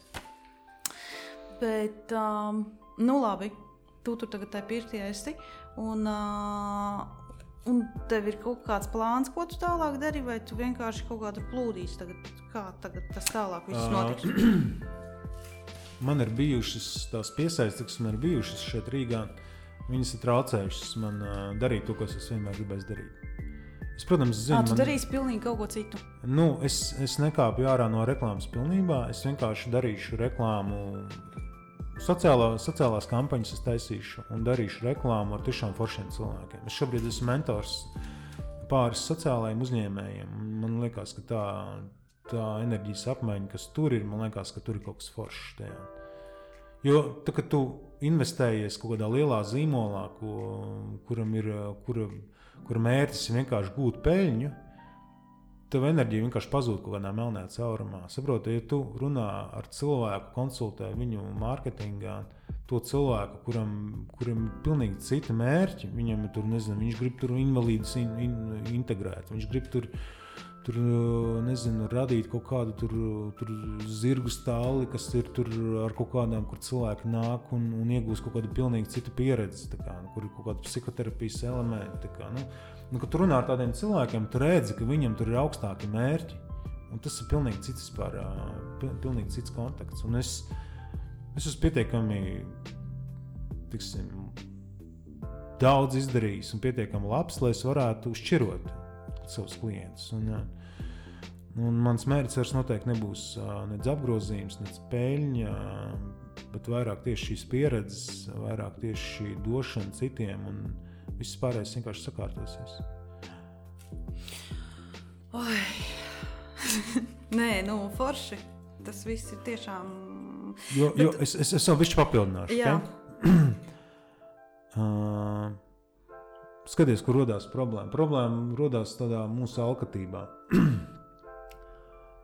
Kāpēc uh, bieži vien klients, nu, tādā reklāmā, ja klients vienkārši tevi izžmiedz kā pēdējo citronu, tev nemaksā pietiekami daudz naudas tik cik tu paprasti. Viņš vienkārši tur nezina, tur izdīs no tevis tādu ciparu, kas vispār neatbilstoši. Bet tu domā, nu labi, ok, es tā kā varu viņam. Un tad, un tad tu sāc iepazīt to cilvēku, un tu saproti, ka viņš ir, viņš, nezinu, viņš braukā ar ārkārtīgi dārgu mašīnu, viņš dzīvo ārkārtīgi mājā, ārkārtīgi, nezinu, dārgā mājā. Viņam ir, viņš, viņš ir tik ļoti kalpo savai mantai, ka tā, ka viņam visur ir izmaksas. Saproti? Viņam ir vajag dārgu, ap, viņam vajag dārgu apsardzi mājai. Viņam detaļas, viņa, viņa Bentleyam arī maksā diezgan dārgi. Vienkārši atver kapotu jau 200 eiro. Kā, saprot, viņš jau domā par to, ka bācis kā man apmaksāt visu šo, visu šo savu mantu, tāpēc viņš šīs trešās puses visas spiež uz ceļiem. Saprot, tur radās tik ļoti neveselīga tā sinerģija. Mm -hmm. Un es vienkārši negribu, es negribu strādāt ar, ar kretīniem, ar krāniem un, un ar uh, cilvēkiem, kas, kas vienkārši dara, nu, kad, kad viņu rīcības pamatā ir vienkārši kaut kāda elementāra iedzīvošanās uz citu mm -hmm. rēķinu. Kā, nu, es... nu, reklāmā jau arī ir tas tāds laba augsne, lai šo visu darītu, nu, tā kā iedzīvotos uz uz Protams, citu jā. rēķina. Bet um, es vispār apbrīnoju cilvēkus, kuriem strādā reklāmā. Mhm. -huh. Tev ir tāds, manuprāt, tu esi tāds tā kā sabiedrības psihologs. Tu skaties uz sabiedrību un tu mēģini viņu izprast, saprast cilvēku, izprast uh, nu, nevienu cilvēku, bet aptuveni kā uh mhm. -huh. viņš domā, uz ko viņš ir. Uz ko tavuprāt tagad cilvēki iet? Ko viņi grib? No, noteikti, ka mainās mindsets. Uz ko pēc diviem gadiem ies vidējais pasaules iedzīvotājs? Nu, viņš vairs nedzīvo tā kā, kā tu saki, ar kaut kādu tādu mantkārīgo vīziju. Viņš kaut kā vairāk uz kaut kādu garīgu attīstību aiziet, manuprāt. Mm. Tie ir atsevišķi gadījumi, kas, kas šo, šo laiku tiešām uztver kā tādu transformāciju laiku. Tie ir atsevišķi gadījumi. Pārējie lielā masa ir tādi, kas ir. Kas mainīs savus ieradumus, tas ir tas, ko zīmoli vienmēr gribējuši izdarīt, mainīt cilvēku ieradumus, lai viņi šiftojās uz Netflix, uz tādiem virtuāliem servisiem, subscriptioniem, maksāt ar 7 līdz 9 eiro mēnesī par kaut kādiem servisiem. Viņi klienti nāk pie manis un saka, mēs gribam rekur, mainīt paradumus cilvēku, lai viņš tagad vairs neiet tur, bet viņš iepērkās pie mums internetā, piemēram. Un tu taisīsi tās reklāmas, un kaut kas sanāk, kaut kas nesanāk. Kaut kur cilvēki maina savus, um, savus, savus paradumus, kaut kur nē. Bet tagad tas, kas notiek, notiek vienkārši masveida paradumu maiņa, vienkārši piespiedu kārtā. Cilvēki pār, pāriet uz kaut kādiem Netflixiem, viņi sāk tur YouTube patērēt. Tie, kas ir tie, kas spēj kaut kādu balansu ieturēt, kur mm. teica, ka šis nav priekš manis, man ir, man ir ok, tā kā bija. Man nav problēma zinu, aiziet uz kinoteātru, man nav problēma tur. Uh, es nezinu, aiz, aizbraukt pašam, nopirkt kaut kādas lietas uz veikalu. Kā, nu. Vai mēs ar, man ar džekiem patīk spēlēt pokeru, kad mēs tiekamies pagrabā, un nevis es tagad pokerstārs LV tagad izmantošu pēkšņi. Saprotu, bet kas mm -hmm. tagad notiek? Tie cilvēki tiešām iet uz pokerstārs, viņi sāk spēlēt datorspēles daudz lielā vairumā, viņi, jo viņi vienkārši ir lielākā saskarē ar šiem ekrāniem. Viņi sāks iepirkties internetu veikalos, jo ļoti daudz zīmolu tagad veido internetu veikalus. Un un mainīsies baigi šie paradumi. Un tā vietā, lai cilvēks, viņš jau lielākā masa iet līdzi šiem, šiem, ša, šīm izmaiņām. Nu, un uh, viņi jau neaizdomājās, diemžēl, par to, ka, ej, bāc, es taču varu reāli, ej, pag, es taču varu būt. Uh, nu, Es tagad varu tikai apsēsties un padomāt, ko es tagad ar šo visu iesākšu. Ļoti daudzi Viņi sāk stresot, tāpēc ka viņiem tiek at, tik atņemts kaut kāds viņu komforts, kurā mm -hmm. viņi visu laiku ir mhm, mhm. bijuši. Un viņi nu, tādos brutālos piemēros runājot, at, atņem cilvēkam televizoru. Viņš, viņš nenormāli streso, bet viņš grib to televizoru atpakaļ. Un viss, ko, viņš, ko viņam vajag, ir tas televizors. Viņš nesaprot, ka Bāc, es taču visu laiku gribēju lasīt grāmatas, es taču visu laiku nezinu, gribēju apciemot tos kaut kādus radus. Viņš Viņš, saprot, viņš nesaprot to, ka viņš, pēk, viņš var kaut ko darīt citu. Viņš pa visām varēja mēģināt dabūt to televizoru mm -hmm. atpakaļ. Mm -hmm. nu, simboliski runājot. Mm -hmm. Un, uh, man liekas, ka tā ir tā lielākā, lielākā. Tas ir tas, ko lielākā masa darīs. Viņi mēģinās dabūt atpakaļ to savu komforta līmeni, kurā viņi bija. Un uz to mēs ejam. Un ļoti daudzi, tāpēc es domāju, nodzersies, nopašnāvībosies, jo vienkārši nespēs samierināties ar to, kas, kas, kas viņam tika atņemts. Jo viņi dzīvoja kaut kādās tādās ilūzijās par to, ka viss ir super, viss ir forši, bet mēs tikai tagad redzam, uz cik lieliem puņķiem tas viss turējās. Pietiek atlidot vienam tādam melnajam gulbim un vienkārši viss sabrūk nu tad kādās ilūzijās mēs esam dzīvojuši līdz šim? Mm. Un cik ļoti neautonomi mēs, mēs nespējam būt patstāvīgi īstenībā. Nu? Problēma jau tiešām ir tā, ka mēs esam piedzīvojuši, nu, pie, pieņemsim, ja es tagad piedzimtu šajā pasaulē, un es kā cilvēks zinātu, ka man nezinu, jāiet pa divi, rīmī jāstāv divu metru attālumā. Man tas viss liktos normāli, un es tā dzīvotu, un viss ir, un viss ir tiešām viss ir normāli, un viss notiek. Problēma ir tā, ka mums jāpielāgojas. Un, Un tur ir tā, tur ir tā lielā vaina. Nu, jāpielāgojas. Nu, jā, tu domā, jāpielāgojas šim jaunajam noteikumiem. Jā, teiksim. Kuri nav. Mm, nu, tā kā nu, nebija tā, ka mēs dzīvojām sliktāk, un tagad mēs dzīvojam labāk. Mēs, var, mm. mēs dzīvojām labāk, mēs dzīvojam mm. tagad sliktāk. Tur jau ir tā lieta. Ja mums būtu jāpielāgojas kaut kādiem mums, tas nezinu, baigā veiksme, mums būtu nospīdējis visiem, viss būtu čili. Visi arī pielāgotos. Nu, uh, jā, es domāju, ka cilvēkiem, cilvēkiem vienkārši cilvēks sāks besīties no tā visa. Jo viņam vienkārši tas nav, tas ir pretdabiski. Jo mums ir vajadzīgs šis human touch, mums vajag šos pieskārienus, mums vajag socializēties, mums vajag uh, vienkārši tikties ar cilvēkiem, runāt, nezinu, smieties un darīt kaut kādas muļķības. Tāpēc, ka mēs esam cilvēki, mēs tā esam evolucionējuši. Mēs neesam, kur ir problēma teiksim, ar tādiem ekrāniem. Mums tagad liek visur būt ekrānos iekšā un veidot komunikāciju caur, caur ekrāniem. Visas reklāmas, parasti, ko mēs esam veidojuši, mēs sakām, ka ekrāni jūs saturat, tagad cilvēki ir vēl tuvāki kļuvuši. Nu, pēc šo mm -hmm. nezinu, telefonu ar superīgu kameru, varēs zvanīt uh, draugiem, būt ar viņiem vēl tuvāk visu laiku. Bet tas ir pilnīgs sviests. Tāpēc, ka mēs dzīvojam sabiedrībā, kur mēs kā, kā esam tik ļoti saistīti savā starpā, bet tik ļoti vientuļi beigās īstenībā. Mēs esam nenormāli vientuļi, tāpēc ka mums ir kaut kāda radīta ilūzija, reklāmisti Dreku, kur mēs esam tik super, tik super forši tehnoloģiski avansēti un tik tehnoloģiski saistīti savā starpā, ka tagad visas problēmas atkrīt. Mm -hmm. Komunikācijas problēmas. Bet kur ir problēma? Problēma ir tajā, ka visā šajā evolūcijas laikā, kas, ko mēs esam piedzīvojuši, nu, nezinu, 40, es nezinu, cik, cik to tūkstošu gadu laikā, mēs neesam raduši komunicēt ar ekrāniem. Nu, nav, nav tāds bijis vēsturē gadījums, cik es zinu, kad kaut kāds garš posms, kurā, kurā cilvēks ir attālināti veidojis komunikāciju. Nu, tev patīk satikties ar cilvēku un, un redzēt, ka viņš skatās uz tevi. Nevis zūmā ar viņu runāties un redzēt, ka viņš īstenībā skrolē kaut kādu tevēnetu, kamēr tu runā ar viņu. Nu, tas taču ir pilnīgs sviests. Nu, redz, bija brīļu atspīdumā, ka viņš kaut ko skrolē. Un, nu, on, kā, kas tur īsti ir tajā?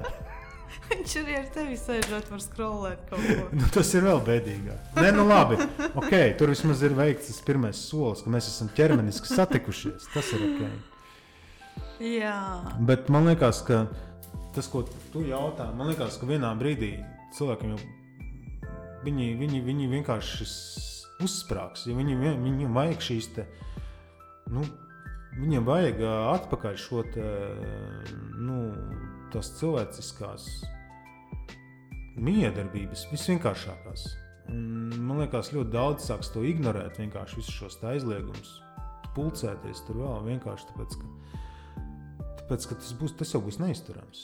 Es domāju, daudzas kafejnīcas sāks vērties vaļā. Kaut kādā režīmā, piesardzības režīmā, mm. vienkārši vērsies vaļā, tāpēc, ka tu vienkārši esi. Nu, Come on, tikai tāpēc, ka tur ir kaut kādi 500 inficētie, tikai tāpēc mums tagad ir jāgonē. Nu.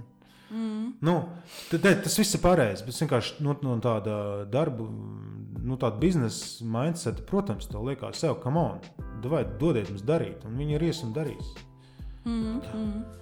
Man liekas, ka mēs tādi tā kā esam nonākuši tajā Jetsonā, nu, kā bija Flintstone un Jetsoni, tā multene.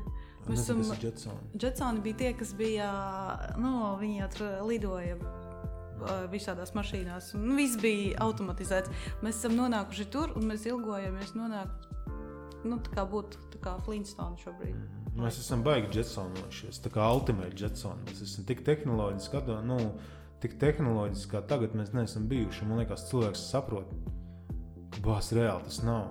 Tas tehnoloģijas, nu, mēs īstenībā Mums likās, ka mēs tā kā kļūstam ar vien tehnoloģiskāk. Tas mums tur tas progress virza kaut kur vairāk, teiksim, satuvinās mums. Bet tagad mēs esam piedzīvojuši to ultimate, vienkārši mm. tehnoloģiskās komunikācijas punktu. Un tad, kad tu tur nonāc, saproti, ej, es šito negribu. Es, es, ej, nē, es, es negribu tur nokļūt. Mm. Nu, tā, mēs esam vienkārši ļoti, tādā, ļoti tādā ātrā šortkatā vienkārši tur nokļuvuši. Tur, kur mēs it kā labprātīgi visu laiku esam gājuši, kur zīmoli teikuši, re, kur mums šeit ir jāiet, mm -hmm. tagad mēs esam tur nokļuvuši. Mēs saprotam, ka mums tas pakiņi nepatīk. Gribu atpakaļ dubļos stāvēt kaut kādos, nezinu, no lauku vidū. Nu, precīzi, jā, un es domāju, ka tas arī šobrīd aktivizēsies, vairāk aktivizēsies vienkārši tie cilvēki, kas sāks runāt par to, vienkārši par atgriešanos pie, nezinu, pie tā, ka tu ej dabā, ieej mežā un tu neko neekspektē. Tu vienkārši ieraugi to, kas tev ir, nu, visriņķī. Tu sāc sajust, sāc sasmaržot, tu sāc saskatīt, un tu atgriezies pie kaut kā pirmotnēji. Mm -hmm. nu, man liekas, tāpēc, ka mēs esam pārāk tālu no tā aizgājuši. Mēs esam pārāk noticējuši tajā zīmola radītajai ilūzijai par to, ka progress visu atrisinās. Nu, labi, mēs vēl esam latvieši, mēs nedzīvojam Ņujorkā. Nu, jā, mums ir mums lauki. Ir, un, nu, tomēr jā. tomēr uh, ir citādāk, drusciņi mums vēl tā Rīga arī tāda kā. Mēs esam tādi visi tādi pa pusē laucinieki. It kā esam baigi metropoli, metropoli, ne, bet kā pateikt. Metrop Metropoļi. Metropoļi, jā, bet īstenībā jau, jau iekšā mēs esam kaut kur tādi lauki. Nu, nē, nu, taču mēs esam. Tādā labā nozīmē, es domāju. Mēs... Mums, ir, mums ir bijušas tur bērnības laukos, mums ir tur cilvēki, kas dzīvo mazpilsētās, kas sūta mums kaut kādas konservas. Kā, nu, mēs visu laiku esam kaut kur tur ar vienu kāju tajā govs plekā. Kā, nu, ar vienu kāju uz tā bruģi. Gudrā, bet ar otru kāju. Un visi. Un tas ir forši. Bet tas ir forši. Man pieņems, viena draudzene pārvācās uz pie Sabilas arī uz laukiem. Un uh, viņa nu, tur padzīvo, tad viņa Rīgā padzīvo. Viņa turpat, jo viņa saka, ka viņa negribētu visu laiku tikai kaut kur lauku vidū dzīvot vai tikai Rīgā dzīvot. Un tas būtu pats foršākais. Nu, Latvijā kilometri no, jā, atļauj. Jā arī tā var, var dzīvot. Mm. Mums šī saruna jāsāk uz to nobeigumu, jo virzīt mums baigi ilgi runājam, laikam jau, bet es tev gribēju vēl pajautāt. to kafiju. Droši. Es tev gribēju pajautāt, ah, tu pats pirms, pirms, pirms šīs sarunas teici, ka tev nāca kaut kādi viedokļi par, par to imperfektu rakstu, par tiem abiem rakstiem viedokļi no citiem cilvēkiem, saprotu, no lasītājiem. Un, uh, es gribēju saprast, tie bija labi viedokļi vai tie bija slikti viedokļi. Tie bija, tie bija ļoti labi viedokļi, bet nevis par rakstu pašu. Bet uh, tas atvēra cilvēkus. Viņi redzēja, ka ir, es esmu tas cilvēks, kurš ir gatavs viņus uzklausīt un kurš viņus sapratīs. Un, uh, bija šīs divas, nu, šie jautājumi dalījās divās daļās. Viena ir tie, kas gribēja par to, otra gribēja, tika, gribēja par to. Un, un es mēģināju savā iespēju robežās arī atbildēt no sava skatījuma. Un man liekas, ka tur pietiekami labs kontakts izveidojās. Un, un es sapratu to, ka jā, gan šis atkarību jautājums ir jāskata īstenībā. Viņš ir jāskauta divās daļās. Viens ir tas, ka tā atkarība ir tiešām destruktīva kā atkarība. Un otrs ir, kad ir tā, tā ir tāda aizrautība. Bet arī aizrautība var būt, var būt arī atkarīga. Nu, oi, ne atkarīga, piedod, bet destruktīva. destruktīva aizrautība. Un, okay. un, nu, piemēram, cilvēks aizraujās ar kaut ko, jo vienkārši tas ir tas, kas viņam jādara īstenībā. Un kādam citam tas izskatās no malas, ka viņš, viņš ir ie, ie, iegājis kaut kādā atkarībā. Saprotu? Citam liekas, ka nē, viņš jau ir par daudz tur tā visā. Nē, kā viņu izvilkt ārā no tā visa. Bet īstenībā cilvēks dara to, kas viņam jādara. Nu, iedomājamies, Džeku, tagad mm -hmm. ārkārtīgi introverta puisi, piemēram, kurš ir kaut kādā tādā vieglā autisma spektrā. Un, un viņš teiksim, spēlē datorspēles un strīmo to visu. Un dara ļoti labi. Viņš pelna to naudu. Viņš ir, viņam ir labs teiksim, sasniegumi, jo viņam vienkārši ir tā prāta strādā, ka viņš var kaut kādā veidā tur kaut ko darīt labāk nekā citi. Saroti, un, ja tu no malas skaties, tev liekas, jā, baigi atkarīgs džeks, viņš, jāvalk, viņš jāglābj. Bet, iel, bet kur, kur tu viņu glābi? Kur tu viņu transformēsi? Oficiālā ieliks? Pozitīvs. Kur? Uz pozitīvs. jā. Nu, problēma. Tas tev no malas izskatās kā atkarība, bet īstenībā cilvēks nenormāli, nenormāli aizrāvēs ar to lietu problēma varbūt tajā brīdī, ka viņš jau nezina, viņš tur. Viņš jau ir pilnībā pazaudējis saikni ar realitāti. Varbūt tajā brīdī mm -hmm. tas tiešām kļūst destruktīvi, ka viņš nezina, kliedz uz savu mammu, kas viņu vienkārši pasauc ēst, apmēram, jo viņu pārtrauc kaut kādā brīdī, action kaut kādā momentā. Tajā brīdī tas ir tas, tas, tas, mm -hmm. tas, tur es piekrītu, ka tur jāstrādā ar savām emocijām un tā tālāk. Jāsaprot, ka ok, labi, es esmu tajā spēlē, bet tur ir apkārtējā pasaule, kur man ir tomēr jādīlo ar to. Nu, tāpēc arī tie atkarības jautājumi arī ir tādi skatāmi, nu, manuprāt. Bet arī vai tad, uh, tiem citiem cilvēkiem ir uh, jādomā, cik man laba vai slikta tā atkarība? Nu, būtībā kāda jēga ir uh, kādam citam, nu, vai man? Uh, skatīties, kā tas otrs dzīvi dzīvo. Un tā ir viņa dzīve, lai viņš spēlē, vai lai Protams. viņš tur skrien, vai lai viņš to var tikai sačakarēt vēl vairāk. Nu, tieši tā, nu, tur no. jau arī tā lieta, ka mums visiem gribas nevis savas dzīves izskatīt, bet nu, citu visu dārziņos paskatīties, kā viņi tur dzīvo, cik slikti un kāpēc. Es saprotu tās mātes vai tos tēvus, kas grib labu savam bērnam.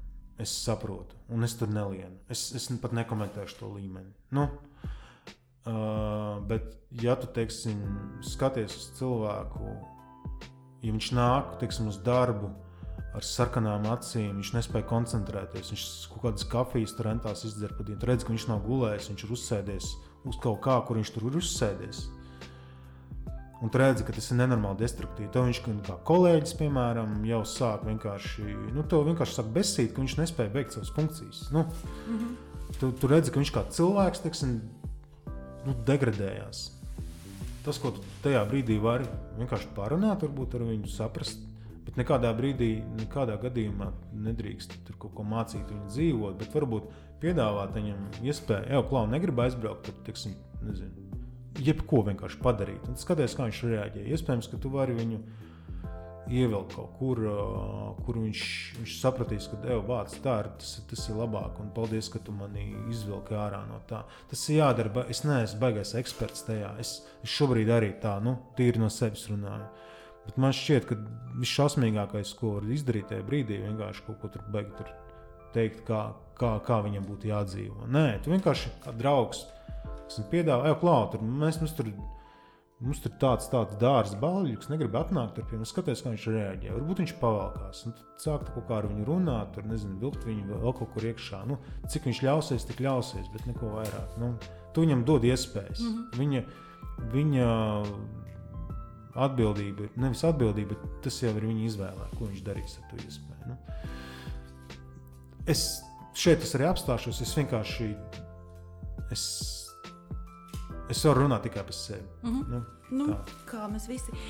Man ir pēdējais jautājums. Mm. Kas tavā skatījumā ir dzīves jēga? dzīves jēga. Dzīves jēga ir uh, iegūt savu balansu punktu. Tā es uh, uzskatu. Kas ir tavs balanss punkts? Nu, mans arī visu cilvēku Mm. Kāds to izprot? Skaties, mēs bieži vien kaut kur svārstamies. Mēs aizsvārstamies no, no sevis ļoti bieži tikai tāpēc, ka kāds kaut kur pasaules, tikai tāpēc, ka kāds pasaka, ka tur būs forši, mēs aizskrienam vai mums, mēs aizsvārstamies, jo mums liekas, ka, nu, ka mēs varētu arī tā kā šitā un tā, un mēs zinājām, ka ka mēs vairs tur nesvārstīsimies tajā virzienā, bet mēs kaut kā zaudējam galvu un tāpat aizsvārstamies. Mēs uh, svārstamies prom atkal no, no atbildības, no, no kaut kādām problēmu jautājumiem. Mēs kā izvēlamies, nu, mēs aizsvārstamies prom, kā atgriežamies kā divi plusi magnēti. Uh, no kaut kādām tādām konfliktu, no kaut kādām tādām konfliktu situācijām mēs no, no senu lietu risināšanas mēs aizsvērstamies prom. Un mēs visu laiku kā, kaut kur svārstamies. Tad mēs mēģinām kaut kur aizsvērstīties, tur, kur ir labāk, vai, nezinu, vai, kaut, vai kaut kā. Un mēs, aiz, mēs mēģinām svārstīties prom no tām, no tām vietām, kur ir uh, kaut kas jārisina, vai kaut kas, nu, kas prasa kaut kādu piepūli, vai nezinu, iet nekomfortā. Un man liekas, ka pareizākais ir, nu nevis pareizākais, bet tā dzīves jēga ir ir vienkārši atrast to savu balanci punktu, kur tu esi godīgs pret visiem.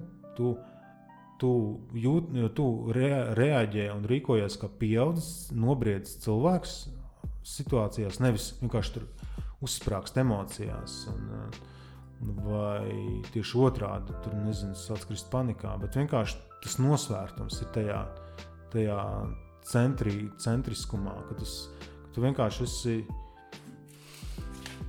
tik ļoti balansā ar to, kas tu esi un to, kas tu gribi būt, ka tevi nekas nevar izsvārstīt. Tu vienkārši zini, kā ir jādara, un tā tu dari. Un tu nevienā brīdī neizvairies no kā, un tu nevienā brīdī nezaudē galvu kaut kur, ejot kaut kur, nezinu, kur un atkal sevi ievelkot kaut kādās nepareizās saistībās. Nu?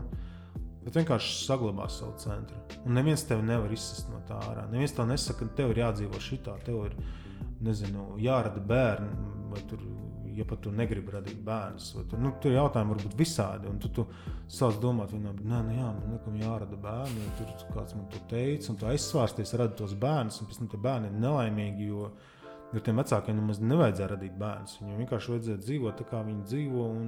Bērns ir jārada tiem, kas ir gatavi būt par vecākiem un izaudzināt tos bērnus par pilnvērtīgiem sabiedrības locekļiem. Tāpēc arī ļoti daudz cilvēku aizsvērstās vienkārši no sevis, jo viņi vienkārši nezina.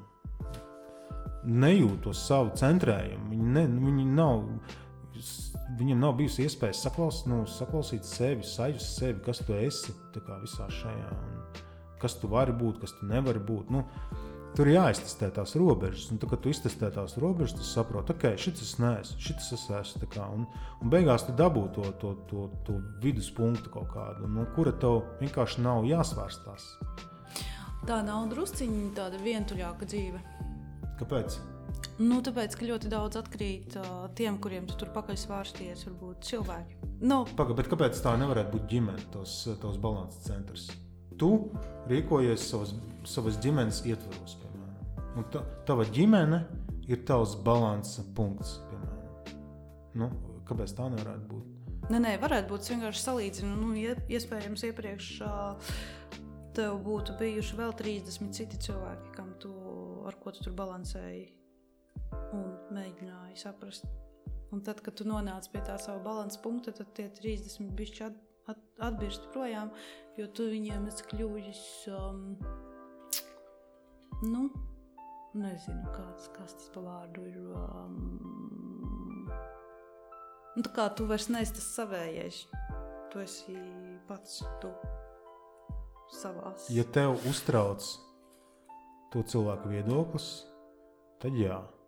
Nu, tu, tur arī bet tu zaudē tajā brīdī sevi. Ja tev sāk uztraukt, sāk uztraukt tas, ko par tevi citi domā, tad tu arī zaudēsi sevi. To savu centrējumu. Man ir ļoti daudz draugu, kas ir atkrituši. Tikai tāpēc, ka es vienkārši sapratu, ka nu, viņi paliek tur, es palieku šeit. Un, un tur nav variantu, tur nav kompromisa. Nē, ir kaut kāda kompromisa varianta, kur mēs, kur mēs tiekamies un esam, bet tur vairs nav tas. Tiksim. Nu, tur vairs nav tā. Tu vienkārši saproti, nē, tas man, tas man, es eju prom no, no, no sevis tajā, tajās attiecībās. Nē, es vienkārši tur, tur kaut kas nav. Un tu vienkārši esi tu pats tajā brīdī. Es nezinu, jo, jo ir bijis tā, ka man vienkārši samanipulē, piemēram, man zvana un saka, ej, braucam tur, tur, nu, piemēram, kaut kāds triviāls piemērs. Tu aizbrauc un saproti, ej, pagaidi, pagaidi. Paga. Man taču vajadzēja izdarīt to, pagaidi, šajā brīdī, kad es tagad, tagad braucu ar to cilvēku, es taču varēju īstenībā visu laiku gribēju ap, apciemot ar vecāku māsu. Es tikpat labi varēju taču es. Nu, kad tu saproti, ka vienā brīdī tu esi kaut kur. Tev ir kāds, kas ir ielauzies ar tāds, tādu jaudīgāku gravitāciju. Viņš tev vienkārši izgravitējis no tavas centrās, iejaucies ar savu. Savās ielicis. Jā, jā, jā, jā, un tu jau riņķo ap viņas. un tu vienkārši saproti, pagaidi, kā es te nokļuvu. Tas kartupelis tajā apelsīnam izauga. Jā. Juhu! Kartupēlis kā Saturns un apelsīna miziņa kā Saturna riņķi. Jā. Nu jā, skaidrs, viss ar tevi ir. Tas nav viegli dabūt to balansu punktu, bet, bet arī tas, kāpēc es šobrīd nonulējos, ir visā arī. Es gribu dabūt šo balansu punktu. Un, un tad, ja man kaut kas jāpieliek, būs, tas jau būs tas, ko es pielikšu klāt, visas tās piesaistes, gan materiālās, gan cilvēku attiecības. Tas jau būs izrietot no šī balansa punkta. Nu, tāds, tāds process. Ļoti sarežģīts process, bet viņš ir vajadzīgs. Man liekas, katram kaut kad. Nu, vienam vairāk jānonulējās, vienam mazāk, bet vienā brīdī tev ir jāveic tā sava galvas inventarizācija. Nu, lai tu saprastu, kur tev enerģija noplūst nevajadzīgi. Mm. Uz šīs nots Mm -hmm. mēs arī laikam nobeigsim šo burvīgo sarunu. Paldies, ka tu atnāci. Un, uh, es ceru, ka kādam tas arī noderēs. Pilnīgi noteikti, ka kādam tas arī noderēs. Un uh, tavu blogu var uh, lasīt vēlreiz, paski, kā. 0, Kā tu- 0, 0, 0, 0, 0, 0, 0, 0, 8, 0. Cilvēks tagad Viņš tin atpakaļ un mēģina Jā, viņš saskaitīt. skaita. Pagaidi, pagaidi, attīstīt. Vai lēnāk, lēnāk. Tas nulles? Tad notina vēl kaut kur pa vidu tam nulēm, atkal kaut kas nav. Labi, es ierakstīšu šo descriptionā, kaut kur, lai ir tās nulles. Visiem skaidrs. Uh, nu labi, nu tad uh, tiekamies pēc uh, pāris mēnešiem un uzzināsim kaut ko varbūt jaunu, no, Jā, ko tu būsi izpratis te pirtī dzīvojot. Domāju, noteikti. Paldies, tev, ka tu uzņēmi. Jā.